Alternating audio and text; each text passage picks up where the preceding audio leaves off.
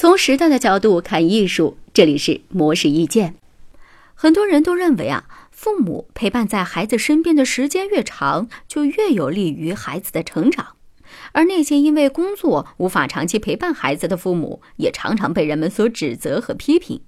但是，北京大学心理学系教授魏坤林在自己的专栏节目当中也表示，在父母陪伴孩子的过程当中，最重要的不是时长，而是质量。魏坤林说，加拿大多伦多大学的科学家研究发现，母亲陪伴孩子的时间长短，对于孩子未来的行为表现和情绪健康没有关系。反而是母亲身上不好的状态，负面的情绪很容易传递给孩子，对于孩子的发展产生消极影响。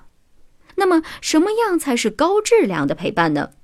魏坤林认为，父母要保证有一段陪伴孩子的特殊时间，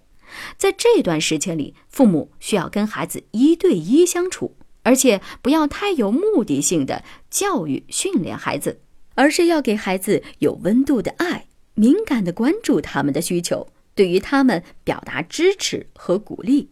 魏坤林还表示，有时候孩子不听话都有他们的理由，所以父母要对孩子的需求保持敏感，而且这种敏感是渗透到每一次陪伴、每一次互动中。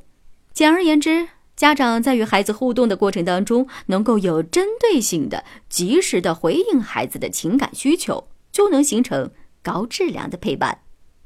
以上内容由模式意见整理，希望对您有所启发。模式意见每晚九点准时更新。